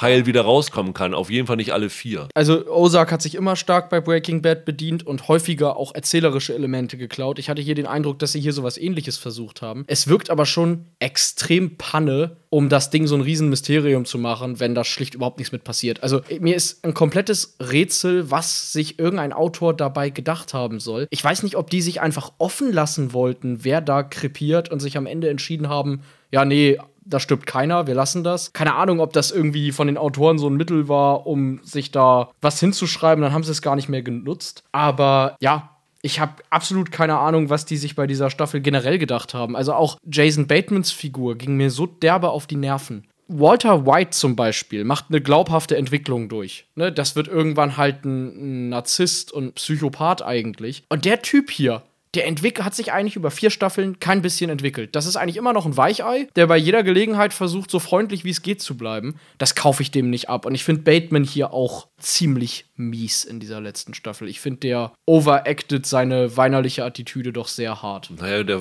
versucht sich wieder allglatt durch alles durchzumanövrieren. Ne? Also ich, ich fand ihn jetzt nicht anders als in den Staffeln vorher. Ja gut, du warst aber auch nie so ein großer Ozark-Fan, oder? Das kommt doch bei dir noch dazu. So ein. Riesenfan war ich davon nicht, aber ich fand zum Beispiel, war es die zweite oder die dritte Staffel, die mit dem Kauf des Casinos, des Boots endete. das war die zweite. Das war die zweite. Die fand ich zum Beispiel ziemlich gut. Die hat mir sehr gut gefallen. Ich fand Peter Mullen damals super. Also die Ja. Serie hat immer so Elemente gehabt, die mich dann doch gereizt haben. Aber die Jason Bateman-Figur war nie der Selling Point für mich von dieser Serie. Okay, verstehe. Also wie gesagt, ich finde tatsächlich, die haben so viele ärgerliche Böcke hier geschossen und auch die Gewalt hat ja noch mal krass zugenommen. Ich hatte Ozark gar nicht, also natürlich war das immer eine Serie, in der viel Gewalt vorkam, aber ich fand die vierte Staffel hat da noch mal ordentlich zugelegt, ohne dass da irgendwie was Interessantes hintersteckt. Es wirkte einfach so, als wenn man jetzt zum Schluss noch mal richtig die Sau rauslassen wollte in der Hinsicht. Ich fand es auch bizarr, dass sie tatsächlich dann in der letzten Folge ausgerechnet Ruth gekillt haben. Das war auch so irgendwie, das, das wirkte auf mich, ja, wir müssen irgendwen hier nochmal in der Staffel sterben lassen. Ach, nehmen wir doch mal Ruth und lassen aber die Birds alle, alle heile entkommen. Und auch die allerletzte Szene, dass irgendwie eine Schwarzblende kommt und ein Schuss fällt nach dem Motto, ja, wir machen hier so ein semi-offenes Ende bei dem Ganzen. Ah, vielleicht können wir noch einen Film hinterher schieben oder sowas. So kalkulieren wirkt das ein bisschen. Ach, nee.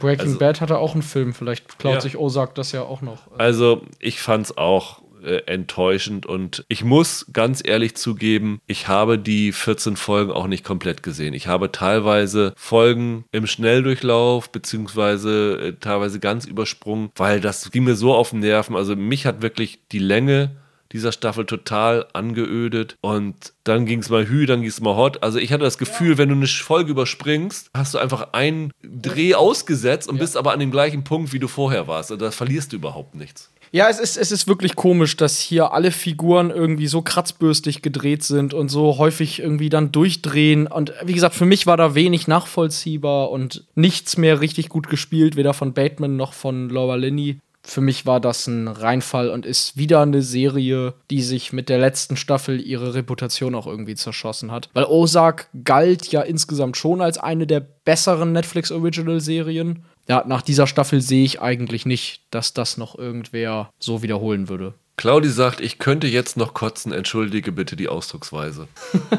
ich glaube, dem, dem können wir uns äh, halbwegs anschließen. Ja. Aber es gibt eine andere Serie, bei der könnte ich noch deutlich mehr kotzen als bei Ozark. Und das ist die zweite Staffel von Star Trek Picard. Ja, die, die hatte ich ja richtig aufgeregt, was? Oh, also das ist für mich die größte Enttäuschung seit ewigen Zeiten. Also ich fand die erste Staffel ja schon nicht gut. Und ich bin ja nun mal ein Next Generation Fan seit meiner Ja. Jugend. Das ist eine Serie, die mich wirklich geprägt hat. Und ich habe mich wirklich riesig gefreut, die Serie wiederzusehen, Patrick Stewart zu sehen. Und selbst nachdem ich von der ersten Staffel enttäuscht gewesen bin, hatte ich dann doch gedacht, naja, vielleicht reißen sie das Ruder nochmal rum. Das ist deine Schuld. Also an dem Punkt bist du Und selber äh, schuld. sie haben es aber so weit rumgerissen, dass das, wenn wir bei einem Boot bleiben, das Boot to- komplett gekentert ist oder das Raumschiff komplett abgestürzt ist. Ich glaube, bei Picard kann ich es kurz machen. Das ist die schlechteste Staffel, die ich dieses Jahr gesehen habe. Das war echt, das war ein Desaster. Also wirklich ja mit Ansage. Ich glaube, wir haben hier ja nach den drei Folgen schon gesagt, irgendwie, das wirkt alles so herbeigeschustert und man hat überhaupt nicht den Eindruck, dass die wissen, wo sie damit hinwollen. Und letzten Endes passiert dann in der Staffel auch fast gar nichts mehr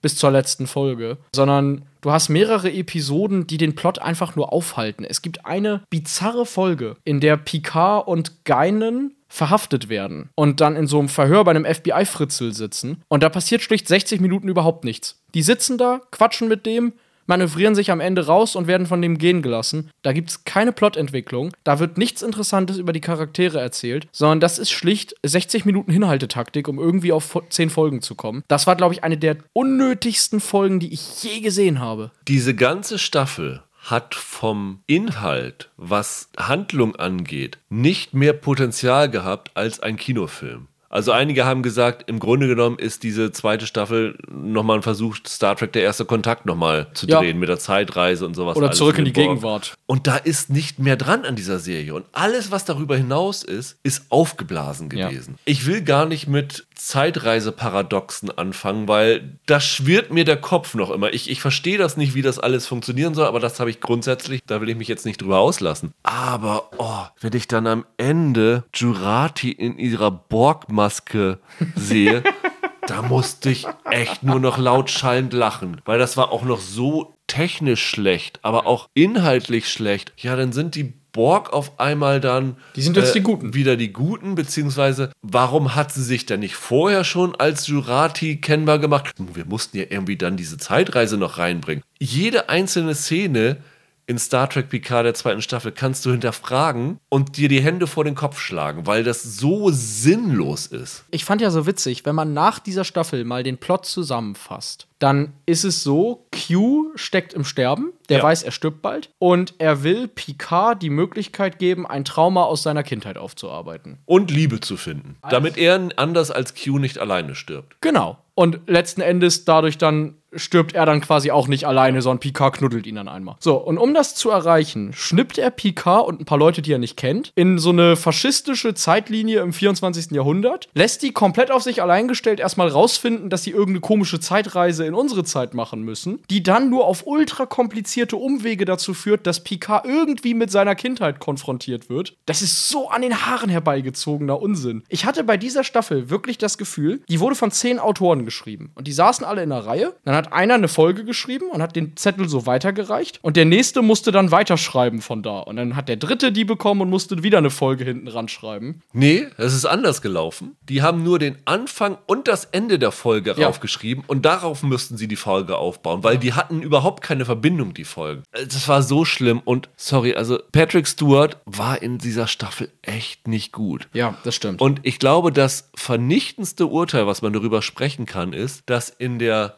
letzten Folge Will Wheaton als Wesley Crusher für zwei Minuten auftaucht und schauspielerisch, Will Wheaton wohlgemerkt, Ja. schauspielerisch Ja, ja. die gesamte andere Darstellerschaft in Grund und Boden spielt. Das war wirklich erstaunlich gut, was er da gespielt hat als dieser Traveler. Ja, das, dasselbe gilt ja dafür, dass, also hier John Delancey ist ja als Q zurück für ungefähr fünf Minuten Screentime in der gesamten Staffel. Und in der letzten Folge muss er dann ja seine Motivation erklären. Und Ja, so. ja.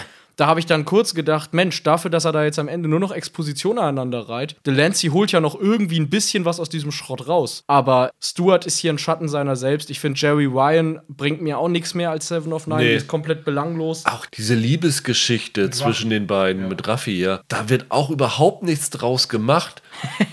Ja, noch besser ist ja der Captain Rios, der sich da in so eine Ärztin verliebt und dann äh, wochenlang mit der da rumturtelt und überhaupt nichts zu dieser Staffel beiträgt Nee. und am Ende dann auch noch aus der Serie aussteigt, was mir nicht hätte egaler sein können, ehrlich gesagt. Das Bizarrste ist hier aber wirklich, dass sie irgendwann so dreist sind, Brent Spiner wieder zurückzuholen.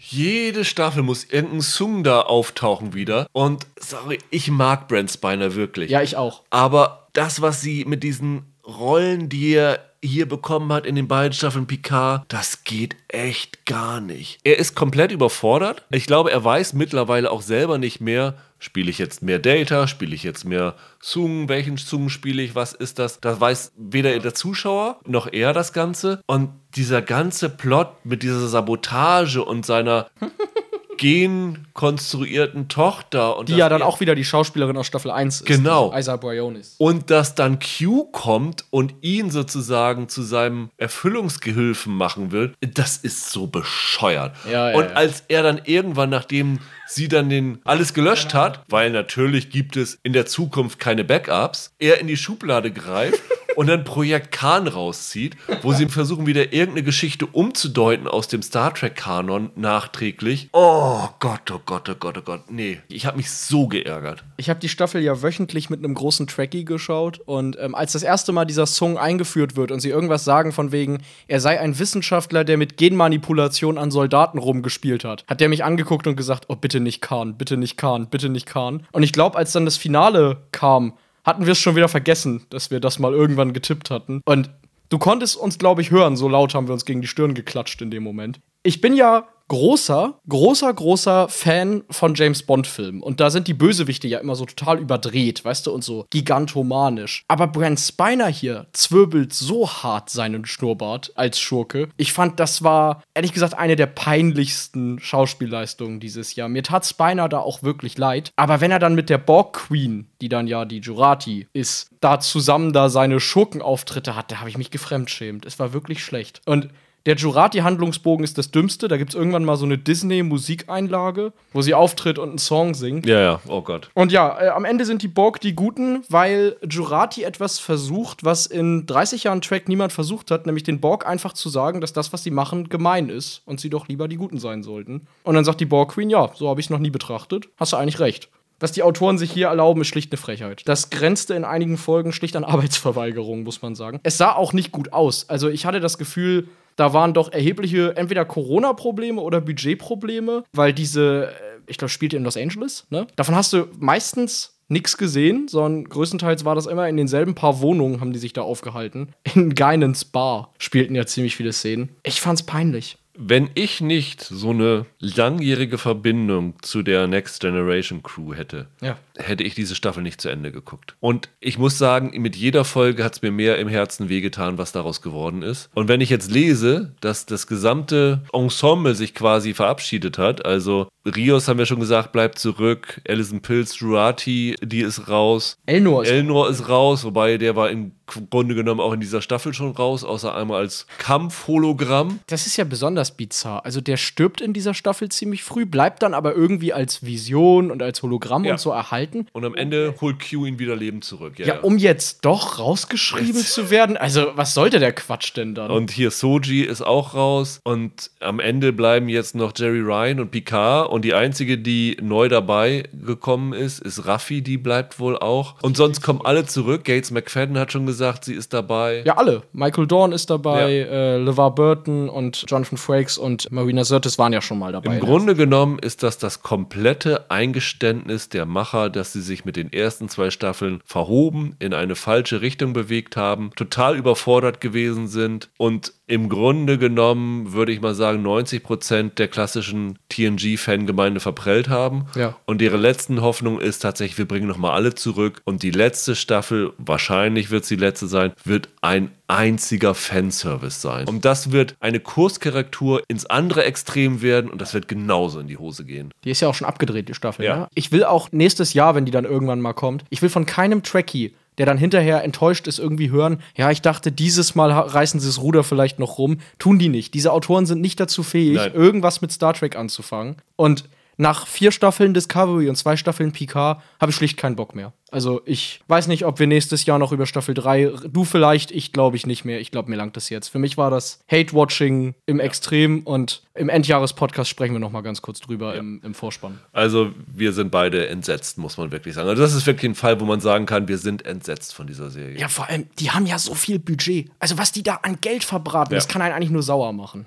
Dann lass uns zu Moon Knight wechseln, wo wir ja nach vier Folgen auch sehr enttäuscht von waren und äh, auch gesagt haben, das ist, was so Marvel angeht, das Schwächste, was bisher gekommen ist. Ja. Jetzt haben wir ja die letzten zwei Folgen auch gesehen. Haben sie das Ruder rumgerissen für dich noch in den letzten zwei Folgen? Nö, aber ich, ich lasse denen eine Sache. Die letzte Folge ist ja eigentlich eine lange Action-Szene, wie das bisher immer bei diesen Marvel-Serien waren. Und es war eine ganz okaye Action-Szene und die Effekte sind deutlich besser geworden im Verlauf der Staffel. Also ich weiß noch, wir hatten natürlich Work-in-Progress-Fassung, aber ich habe dann später noch mal in diese erste Folge reingeguckt. Da gab es so eine Autoverfolgungsjagd durch die Alpen oder so. Ja. Das sah so scheußlich aus. Also das war wirklich frühe 2000er, was die Computereffekte angeht. Das wird nach hinten besser. Also die sechste Folge hat ein paar ziemlich beeindruckende Aufnahmen, wenn er da gegen diesen Ethan Hawke-Charakter da in Kairo ist das, glaube ich, kämpft. Das sah ziemlich cool aus. Wobei sie auch am Ende hin noch tatsächlich so äh, wieder diese Blackout-Momente haben und die nutzen, um Actionsequenzen einfach auszulassen. Das stimmt natürlich. Das war auch ziemlich faul, gebe ich zu.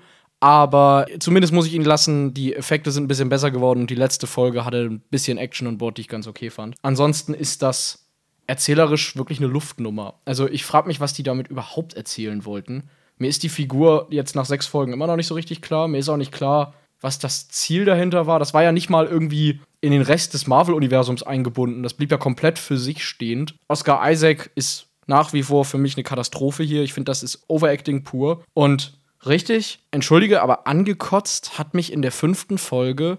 Da schieben sie dann ja seine Origin-Geschichte nach. Das war total bizarr. Wir haben ja hier noch, als wir den Podcast gemacht haben, haben wir noch darüber geredet, ja, wie der zu seinen Kräften gekommen ist. Das wird ja eigentlich nur in einem Nebensatz erwähnt. Ja. So richtig klar war uns das nicht. Und tatsächlich eine Folge später wird das auf einmal erzählt in der vorletzten Folge. Das fand ich auch eine bizarre Entscheidung. Das Furchtbare an dieser fünften Folge, das fand ich wirklich ziemlich aggressiv daneben von den Autoren, ist, die haben sich hier ja so ein bisschen auf die Fahne geschrieben, eine psychische Erkrankung darzustellen und in den Mittelpunkt zu rücken. Also diese dissoziative Identitätsstörung, die der da hat, die gespaltene Persönlichkeit. Und wie sie das in dieser fünften Folge darstellen, vor allem die Entstehung seiner Krankheit, ist schlicht komplett daneben. Das hat mit einer realistischen und auch psychologischen Darstellung einer realen Krankheit gar nichts zu tun und ist pure Fantasy. Wir sind ja jetzt hier im Spoiler-Teil, wir können ja darüber reden. Also, dass er quasi seine Identitätsstörung selber herbeigeführt hat, Ja. um ein traumatisches Kindheitserlebnis quasi in Schubladen zu verstecken. Genau. Hallo? Geht gar nicht. Er hat sich quasi diesen Steven ausgedacht, der dann so eine behütete Kindheit hat und immer wenn seine Mutti ihn verprügelt hat, ist er in zu Mark gewechselt und hat die Schläge hingenommen. Und er sagt dann auch irgendwann zu Steven, du sollst von dieser ganzen traumatischen Geschichte nichts wissen, dafür habe ich dich erschaffen. Und sorry, man erschafft eine zweite Persönlichkeit nicht. Das ist eine Krankheit, das entwickelt sich und das entwickelt sich nicht auf Knopfdruck und auch nicht, weil man es herbeiführt. Und man ist sich dann auch nicht bewusst, dass man das als Coping-Mechanism da irgendwie, also als äh, Traumabewältigungsmechanismus irgendwie erschaffen hat. Das ist schlicht Müll. Und man legt sich dann auch nicht sofort einen britischen Akzent zu dafür. Und bezahlt eine Wohnung, in der der dann ja gewohnt Ja. hat, der Steven. Das wirklich Lächerliche ist hier, dass Marvel ja in Interviews immer betont hat, wie wichtig ihnen das war, das korrekt darzustellen. Und immer im Abspann blenden sie ja noch ein, wenn sie psychische Probleme haben, dann wenden sie sich unter der Internetseite www. irgendwie. Und das ist schlicht Hohn. Das hat nichts mit dieser Krankheit zu tun und das fand ich wirklich irgendwie respektlos der tatsächlichen Identitätsstörung gegenüber, das so darzustellen. Irgendwann sagt er sogar mal zu Steven, du bist die einzige Superkraft, die ich je Ja, hatte. ja. Und psychische Störungen sind keine Superkraft. Das ist wirklich unsensibel, was die da gemacht haben. Und das ist für mich viel schlimmer als die Tatsache, dass das als Heldengeschichte und als Actionserie nicht funktioniert hat. Man muss jetzt aber fairerweise dazu sagen, anders als bei Star Trek Picard, wo ich gefühlt universelle Ablehnung überall gelesen habe, gibt es bei Moon Knight dann doch sehr viele, gerade Marvel-Fans, die dann doch relativ begeistert von dieser Serie waren. Ich habe jetzt viele gesehen, die sozusagen ein Ranking machen von den Disney Plus Marvel-Serien, wo Moon Knight meistens an drei oder vier aufgeführt wird. Was man insofern aber auch relativieren muss, dass, wie ich finde, WandaVision und Loki wie man immer auch sie an 1 und 2 haben will, unbestritten die beiden besten Serien sind, die sie gemacht haben. Und dass danach ein riesen, riesen Abstand zur Nummer 3 ist. Und wie du dann die anderen sortieren willst, ist egal. Es ist für mich alles enttäuschend. Ich habe diese Reaktion relativ schockiert verfolgt. Mittlerweile habe ich ein bisschen den Eindruck, dass in diesem Marvel-Fandom auch eine gewisse Bereitschaft da ist, sich die Dinge irgendwie gut wahrzunehmen. Ich konnte mir einige dieser Reaktionen schlicht nicht erklären. Also du hast dann irgendwie gelesen, juhu, das ist mal ernster und Ja. düsterer. Und da habe ich gedacht, ja, aber um welchen Preis? Es ist halt gleichzeitig auch echt dämlich geschrieben. Das ist tatsächlich ein echtes Phänomen und ich bin da mal selber von betroffen gewesen. Also ich bin ungelogen einer der größten Indiana Jones Fans auf dem Planeten gewesen. Ja. Und bin es wahrscheinlich immer noch. Und bin in den vierten Film gegangen, ins Kino und war danach happy. Ich habe endlich wieder Indiana Jones gesehen. Ja. Und der ist aber, wenn du ihn heute nochmal wieder mit Abstand guckst, ist der Müll. Ja, Und die Sache ist, du kannst dich tatsächlich in sowas, weil du dich so darauf freust und erstmal so begeistert bist und mit so viel positiven Goodwill in das Ganze reingehst, kannst du dir das schön saufen, ohne Alkohol. Es kann durchaus sein, dass das hier auch so eingetreten ist. Ich will jetzt niemanden, der das irgendwie mochte, dem natürlich einreden, dass es jetzt das ist. Man kann andersrum ja auch sagen, so negativ wie ich meistens über Marvel spreche, bin ich wahrscheinlich auch irgendwie voreingenommen. Aber es hat mich hier wirklich gewundert, dass viele Dinge, bei denen ich locker getippt hätte, dass sie besonders anfällig dafür sind, kritisiert zu werden, wie eben vor allem diese unsensible Darstellung dieser Krankheit oder die Tatsache, dass der Bösewicht hier im Off erledigt wird für einen billigen Twist am Ende, äh, mit diesem Blackout, dass das einfach Sachen sind, bei denen auch für Fans klar ist, yo, das, das geht nicht. Aber im Gegenteil, es schien, die, die Reaktion schien ja immer besser zu werden, je länger das Ding lief. Und das hat mich echt erschrocken.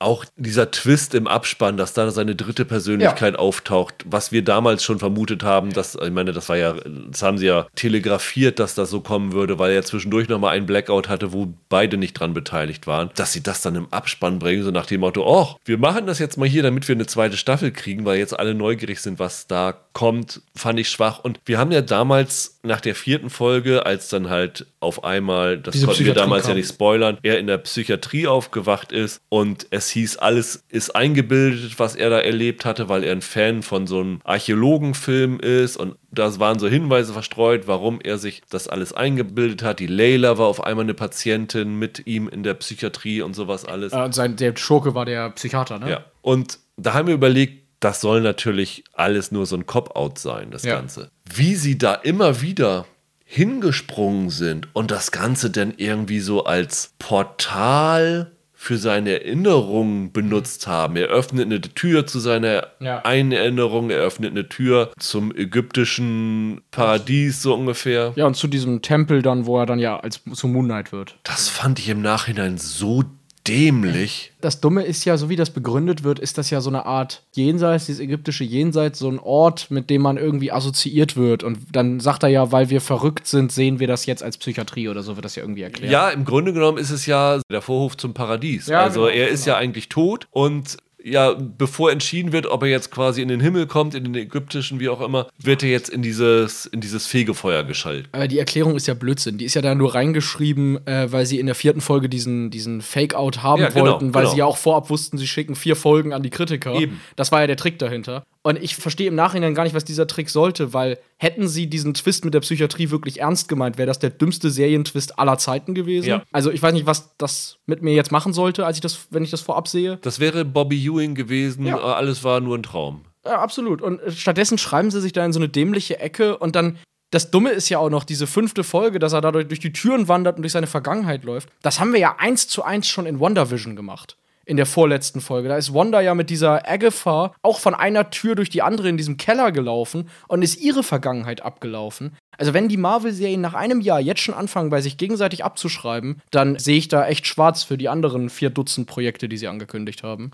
Ich kann Marvel nicht aufgeben, obwohl ich jetzt wirklich so oft so enttäuscht worden bin. Ich freue mich dann tatsächlich doch ein bisschen auf Miss Marvel. Ich fand den Trailer, der geht ja wieder in eine ganz, ganz andere Ja. Richtung. Eigentlich sehr unterhaltsam, aber ich habe so ein bisschen im Moment, also für mich braucht Marvel ganz, ganz dringend mal wieder eine richtig, richtig gute Serie. Ich meine, solange die Fans zufrieden sind, okay, Ja, ja. weil sie müssen einfach nur die Fans zufriedenstellen, dass sie weiter ihr Disney Plus Abo abschließen, dann reicht es ihnen ja auch. Aber wenn sie tatsächlich mehr als die Kern-Hardcore-Fangemeinde erschließen wollen, brauchen sie jetzt wirklich wieder eine richtig, richtig gute Serie, wie vielleicht Loki. Im Moment bin ich mir nicht sicher, ob sie es können. Ich finde, dass Marvel mittlerweile in einer ähnlichen Ecke ist wie, wie die Star Trek-Serien, weil bei Star Trek, ich gucke jetzt seit Jahren Discovery und Picard und denke nach jeder Staffel, ja, hoffentlich wird wenigstens Strange New Worlds gut. Oder Ja. irgendeine andere Serie. Und bei Marvel ist es jetzt auch so. Ich gucke jede dieser Staffeln und denke hinterher, naja, gut, die nächste könnte ja wieder was sein. Mir langt das eigentlich nicht mehr. Ja gut, es ist natürlich bei Marvel der Vorteil, dass diese Folgen oder diese Serien überhaupt keine Verbindung zueinander haben, alle in einem ganz anderen Stil sind, andere neue Figuren bringen und du tatsächlich wie so eine Anthologie irgendwie was völlig Neues erwarten kannst mit der nächsten Serie. Das ist ein bisschen ein Vorteil gegenüber von Star Trek, weil die da ja doch relativ eingefärcht sind, was so das Genre angeht. Das ist bei Marvel ja komplett anders. Du kannst hier, das hier war ja fast ein bisschen mehr in Richtung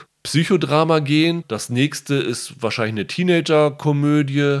Eher, also die können ja wirklich frei sich bewegen. Deswegen würde ich Marvel jetzt hiermit noch nicht komplett abschreiben, aber Moon Knight war absolut nicht meins. Dieses Jahr kommen ja zumindest noch Miss Marvel, She-Hulk und ich Ja. glaube, dieses I Am Groot haben sie irgendwann mal auch für dieses Jahr angekündigt. Ich würde mich ja freuen, wenn ich am Ende des Jahres sagen kann, dass ich eine von denen tatsächlich gut fand. Wie gesagt, wahrscheinlich sind wir damit in der Minderheit, aber für mich war Moon Knight auch ein Totalausfall. Es war jetzt nicht so ein irres Ärgernis wie Star Trek Picard, auch teilweise, weil es nur sechs Folgen waren. Ja, und weil Star Trek Picard halt auch irgendwie nochmal auf TNG drauf tritt, Ja. das ist nochmal ein Unterschied, ne? Aber hier zum Beispiel auch dieses Schlussduell, wo du dann irgendwie im Hintergrund dann den Konshu gegen Amit da kämpfen sehen hast, das fand ich echt so schlecht. Nee, sorry, das hat mir überhaupt nicht zugesagt. Mein Liebling in der Staffel ist ja, dass F. Murray Abraham mit jeder Folge irgendwie genervter klingt als Khonshu. Der klingt irgendwie, als hätte der nur einen Tag Zeit gehabt, seinen Text einzusprechen und irgendwann sich gedacht, so jetzt, ich, ich muss das jetzt hier runterrattern. Ich habe es halt auf Englisch gesehen und irgendwie Abraham da zu hören war sehr bizarr. Das Positivste, was ich an Moon Knight finden kann, ist, dass am Ende tatsächlich, wir haben ja nach den vier Folgen gesagt, wir finden die Layla ziemlich underused, obwohl die Schauspielerin ziemlich klasse ist. May Calamavi spielt das ja ziemlich gut, aber die haben die am Anfang ja nicht wirklich eingesetzt. Dass die tatsächlich in den letzten zwei Folgen mehr zu Ja. tun bekommen hat und quasi die bessere Wonder Woman geworden ist mit ihrem Anzug, fand ich dann doch ganz gut. Also da habe ich mir dann tatsächlich gedacht, eigentlich würde ich lieber eine Serie mit ihr als mit Moon Knight sehen. Ich fand auch, dass die hier schauspielerisch tatsächlich gegen Oscar Isaac und Ethan Hawke, äh, sie hat die ausgestochen. Die war wirklich besser als die beiden. Hat mir echt gefallen. Ich fand einfach die Rolle besser. Also Ja, das kommt noch E- dazu, Ethan Hawks Rolle war für mich sowas von Banane. Ja, klar. Also das war so eine, wie, wie nennt man es im Englischen, One-Note. Ja, Performance, genau. also der eindimensional gewesen ist. Da mochte ich die Layla echt viel, viel mehr. Und wie gesagt, mit Oscar Isaac habe ich gebrochen. Das war so schlecht, der muss es erstmal wieder gut machen mit Ja. irgendwas. Das war echt Overacting pur. Ja, dann haben wir uns genug, glaube ich, ausgelassen über Mhm. die drei Serien. Wir sind heute sehr negativ darüber rübergekommen. Aber guckt zumindest, Tokyo weiß, oder? Genau, guckt Tokyo weiß, das ist unsere Empfehlung für diese Woche. Wenn ihr noch kein Starsplay-Abo habt oder wenn ihr ein Starsplay-Abo habt, wenn ihr es nicht habt, lohnt sich tatsächlich vielleicht auch dafür, da zumindest mal einen Monat oder vielleicht einen Monat zu warten und dann einen Monat abzuschließen, wenn alle Folgen da sind. In der nächsten Woche sprechen wir, Michael, über Night Sky. Ja. Und die Frau des Zeitreisenden wahrscheinlich. Jawoll, endlich. War die bei dir auf deiner Vorschauliste? Ja, Ja. ich bin ein Riesenfan von dem Roman. Also da freue ich mich sehr drauf. Da bin ich mal sehr gespannt. Ich habe von beiden noch nichts gesehen, ob das was taugt. Auf jeden Fall werden wir darüber nächste Woche reden und hoffen, dass ihr wieder dabei seid. Bis dahin, macht's gut, habt ein schönes Wochenende, bleibt gesund. Ciao, ciao. Macht's gut.